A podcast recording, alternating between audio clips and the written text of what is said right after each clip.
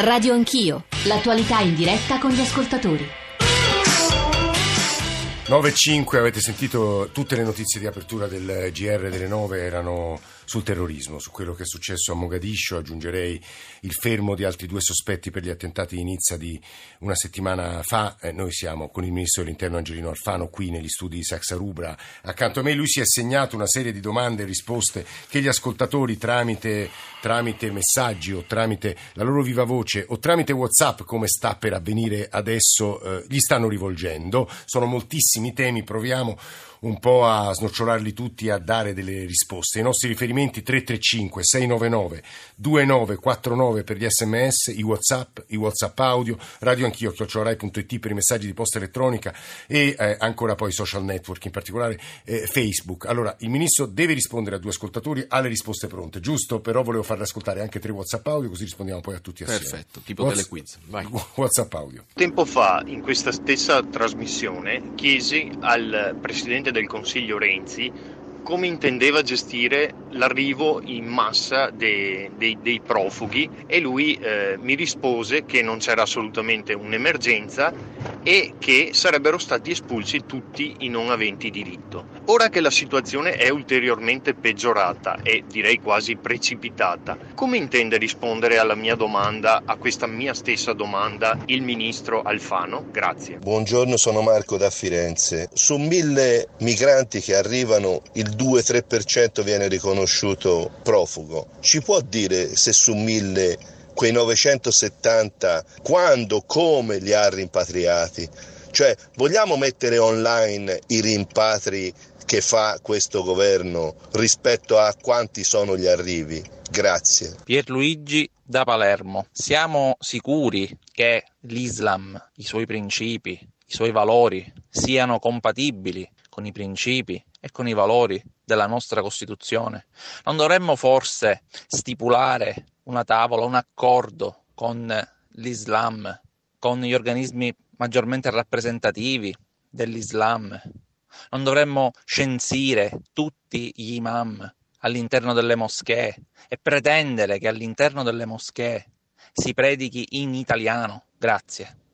Gli ascoltatori stanno prendendo domande molto meglio di come le porrei io. Infine Marco da Milano, viva voce e poi il ministro Alfano. Marco, buongiorno. Buondì, buona giornata. Prego. Sì, una cosa brevissima. Io sarò anche, sono conscio di essere in una posizione minoritaria, ma io ritengo che non necessariamente chi scappa dalle guerre abbia il diritto di venire a rifugiarsi in Europa per eh, cercare una vita migliore. Mi spiego meglio.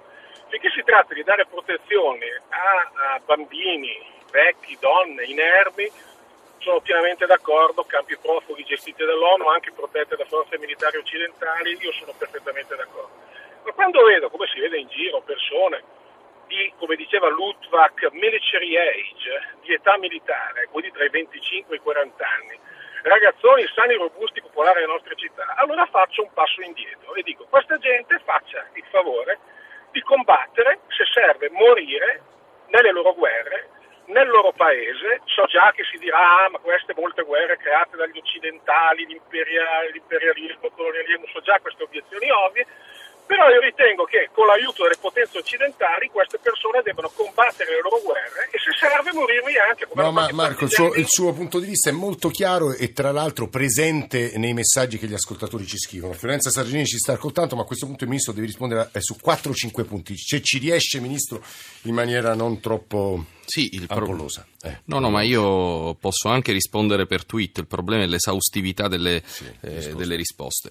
Eh, c'era un ascoltatore della Sardegna che diceva che siccome ce ne sono 70 lì... Sia, eh, sia in Genergento. Sì, è una, un qualcosa di ingiusto. Noi a livello regionale stiamo facendo una distribuzione che è parametrata alla capacità di accoglienza e anche e soprattutto alla popolazione. In questo momento la Sardegna ospita 4.113 migranti su 138.312 del sistema di accoglienza, quindi ospita il 3%, il 3% della eh, popolazione che noi ospitiamo all'interno del sistema di accoglienza. 138.000, no? Sì. Eh ospita il 3%, la Lombardia, la Sicilia e la Campania ovviamente sono in testa in base al numero degli eh, abitanti, però questo è esattamente ciò che noi volevamo, ossia una distribuzione equa Così come dico eh, a chi ha fatto la domanda sul mitra finto, se si sa del mitra finto è perché noi abbiamo avuto un sistema di allarme che è scattato subito e poi l'abbiamo preso quello lì, che poi era un, un mitra giocattolo. Però se si ritiene che il sistema di sicurezza possa funzionare solamente nel caso in cui noi assumiamo 60 milioni di poliziotti e ciascuno deve guardare un italiano, li prendiamo anche magari dall'estero in modo tale che ci sia un poliziotto per ogni italiano, non è questo il sistema di sicurezza, perché se il, telespetta- il radioascoltatore che ha telefonato adesso, finito di ascoltare noi, se non sei già stancato, va in un negozio di giocattoli, compra un mitra giocattolo e comincia a correre qualche istante per andarlo a catturare perché un poliziotto arrivi a catturarlo, l'abbiamo pure bisogno se va a comprare un mitra giocattolo, stante che giocattolo e dunque lo può comprare. Quindi noi non dobbiamo sempre buttarci addosso tutta la negatività, pure quando le cose non vanno male quando le cose dimostrano che il paese è sicuro. Mentre relativamente alla questione eh, profughi, io vorrei fare una considerazione molto netta. Noi fin qui abbiamo avuto tanti attentati in Europa, non c'era uno di questi che era fatto da un profugo, non c'era uno di questi che è stato fatto da uno sbarcato. Vogliamo parlare di Charlie Hebdo? C'erano ragazzi che giocavano nella squadra di calcio del Paris, del, di una delle squadre Beh, di calcio di Parigi. di questi giorni. Adesso, eh, infatti ho detto, ho, ho citato Charlie Hebdo, mi scusi. eh.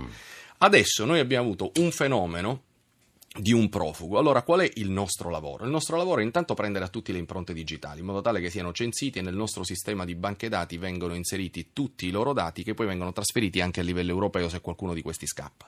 Seconda cosa, noi abbiamo una situazione per cui non è vero quello che ha detto un telespettatore che solo il 2%, il 2-3%, ma, ma, non è, ma non è assolutamente vero, non è assolutamente vero. Noi abbiamo avuto nel 14 che era la prevalenza di quelli che poi ci sono varie categorie giuridiche eh, li chiamano tutti profughi, ma varie poi c'è la prote- esatto, varie forme di tutela, ma il concetto è chi è meritevole di protezione, chi è, scappa da guerre e persecuzioni e che ha avuto riconosciuto questo status in Italia è senz'altro superiore al 40%.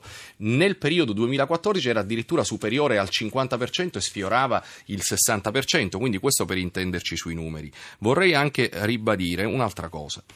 Io eh, non, a, a, Marco da Milano l'ha detto lui stesso, sono in minoranza perché insomma se scoppia una guerra dalle sue parti e lui scappa voglio vedere se pensa che poi non, nessuno lo deve accogliere alla frontiera mentre c'è un bombardamento sopra casa sua. Ecco, per cui eh, fa, farlo, farlo diciamo sulla pelle degli altri è un ragionamento sempre eh, più facile e comunque sia via il diritto internazionale, il diritto d'asilo internazionale. Poi vorrei fare una considerazione che non è filosofica. Ma se voi andate su internet, ma prima della Brexit, troverete anche dichiarazioni di stampa, agenzie di stampa in Inghilterra, o meglio nel Regno Unito, in cui si dice, sto parlando dell'anno scorso, Gran Bretagna, immigrazione, boom di immigrati, esplosione della immigrazione italiana.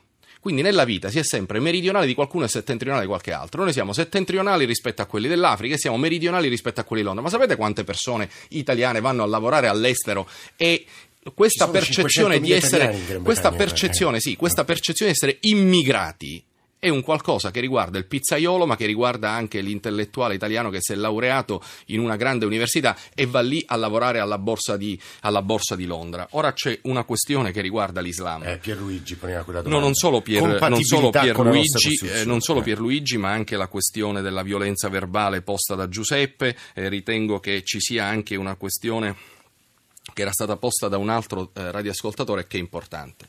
Allora, la nostra linea è molto chiara. Noi separiamo chi prega da chi spara.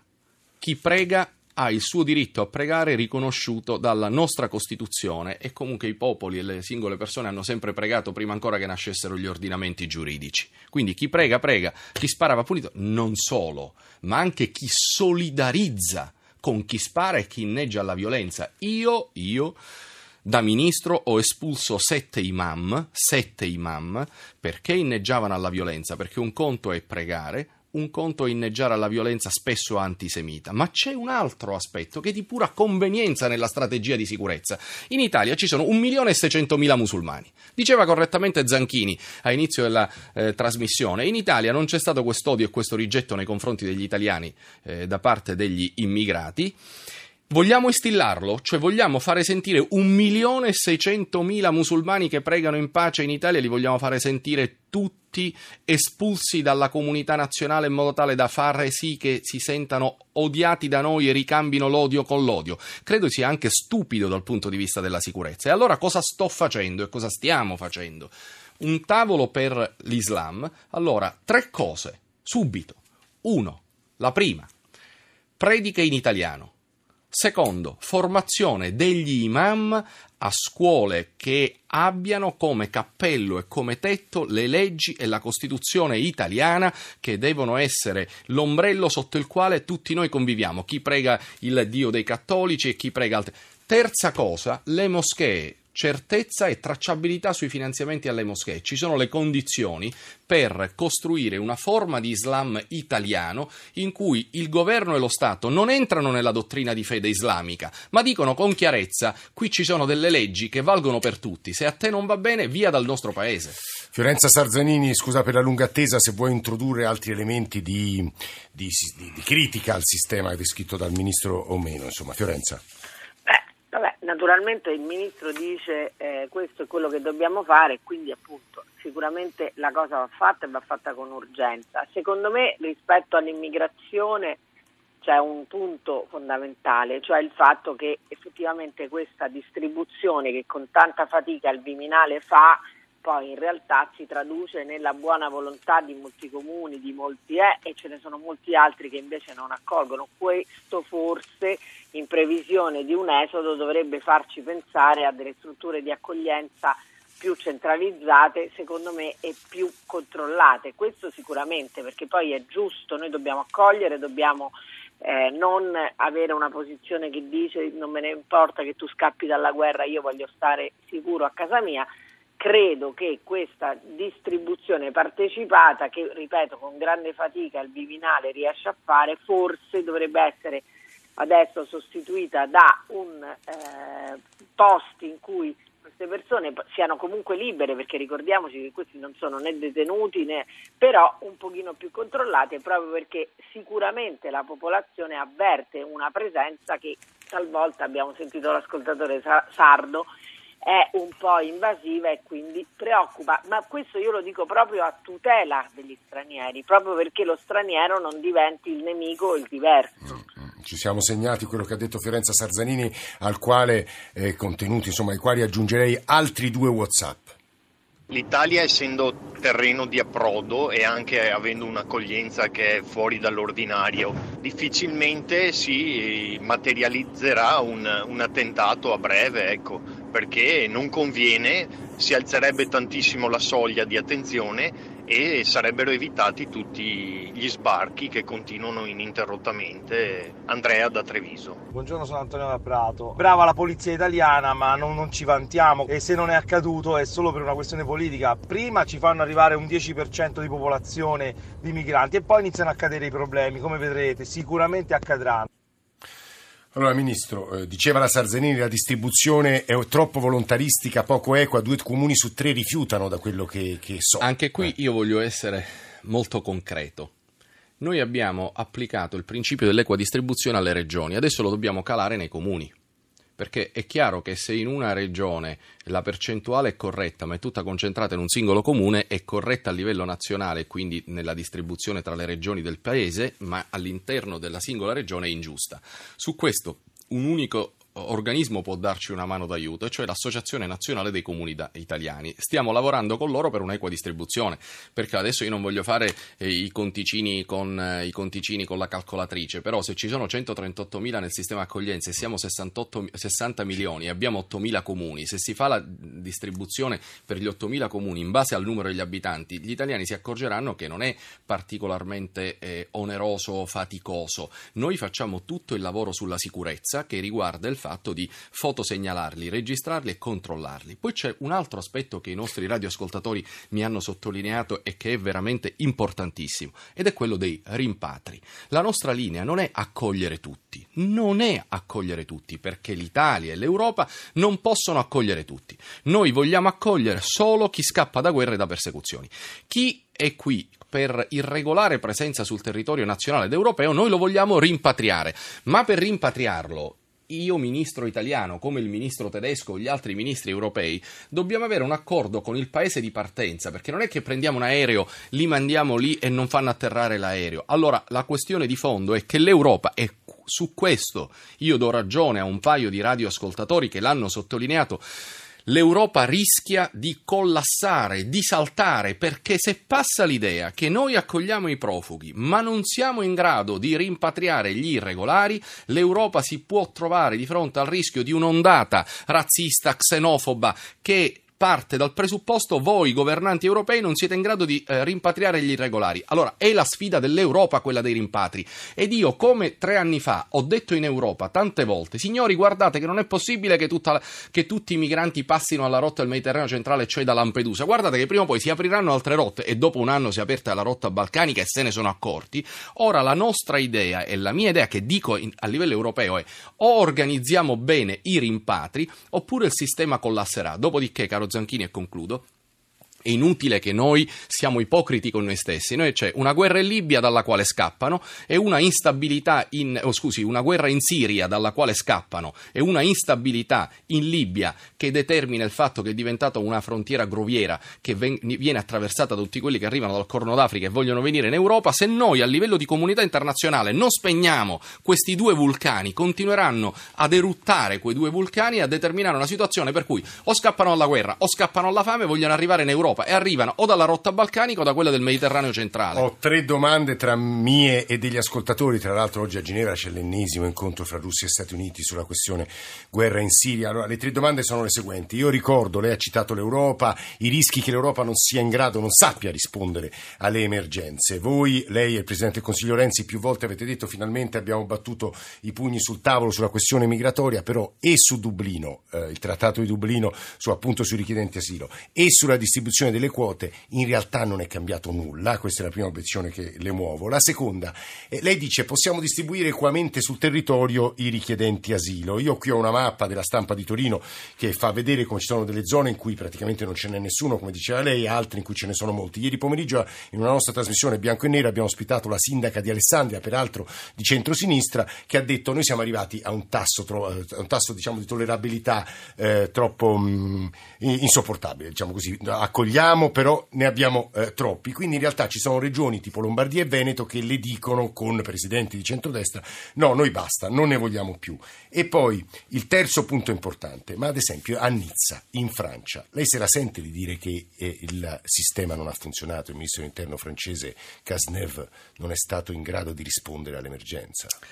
La Francia ha subito tre attentati e li ha subiti per, eh, con modalità e ragioni differenti. Nizza La conosciamo perché è quella più calda nella nostra eh, come dire, nel nostro dolore anche. Poi Charlie Hebdo, un luogo protetto perché era un obiettivo sensibile, era la redazione di un giornale satirico protetto, e l'altro i luoghi della vita quotidiana, il Bataclan, feste, discoteche, eh, sale concerti, ehm, ristoranti, stadi, tutte modalità differenti. Saranno i francesi ad accertare se ci sono state responsabilità e io mai mi permetterei di esprimere un giudizio sul eh, collega francese. Eh, noi è chiaro che lavoriamo per eh, bloccare al traffico, lo abbiamo già fatto fatto nel corso del giubileo relativamente a Via della Conciliazione, per esempio, le strade eh, che presentano un affollamento.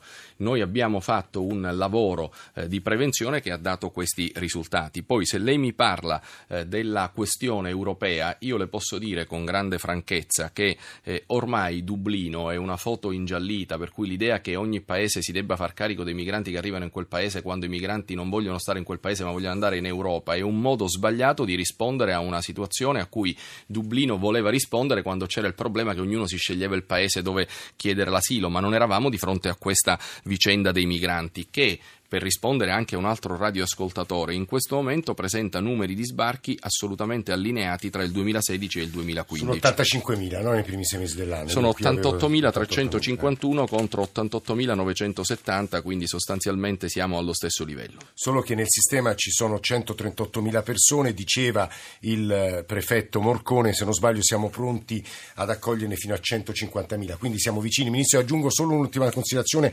prendendo Toni da Fano.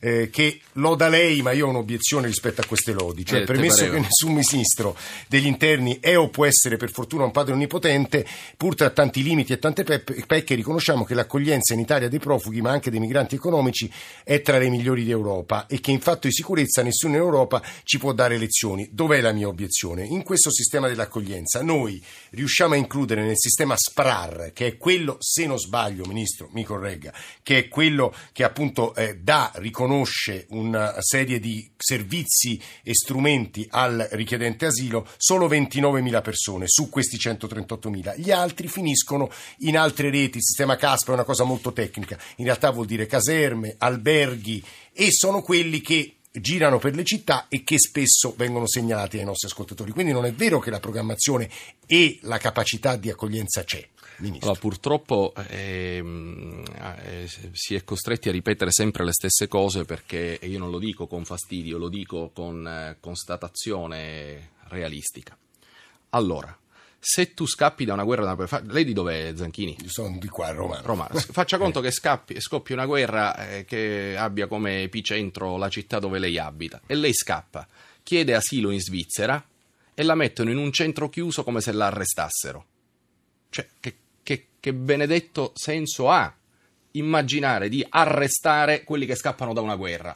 Allora, se non è zuppa è pan bagnato, se noi creiamo un centro chiuso da cui non si può uscire, che cos'è una cosa chiusa da cui non puoi più uscire? È circondata da mura e protetta dall'esterno? Diciamolo, che cos'è? Un carcere. Benissimo, perfetto Zanchini, è un carcere. E lei incarcererebbe uno che scappa da una guerra, da una persecuzione? Allora, il punto del non farli uscire il punto del non far uscire quelli che sono profughi è un punto che o si chiarisce o non si chiarisce, cioè se non ci si intende sulla premessa, scappano da guerra, domandina, li arrestiamo o li accogliamo? Allora il sistema di accoglienza è un sistema che accoglie ma non arresta, invece qual è il punto cruciale?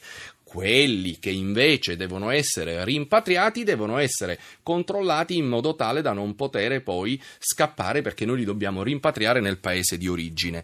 L'altra questione che mi pare veramente fondamentale è che nel sistema SPRAR noi abbiamo il cosiddetto sistema di accoglienza diffusa il sistema di accoglienza diffusa, che vuol dire sistema di protezione richiedenti asilo e rifugiato. Questo vuol dire SPRAR. Questo meccanismo deve vedere come protagonisti i comuni. Quindi più comuni parteciperanno a questo sistema, meno avremo negli altri centri di accoglienza e più presenze avremo in questo meccanismo di accoglienza. sono ancora diffusa. troppo pochi, ministro. Allora, qual è la questione che riguarda il ministro dell'interno italiano e, e che è un qualcosa eh, della quale io ringrazio il radioascoltatore?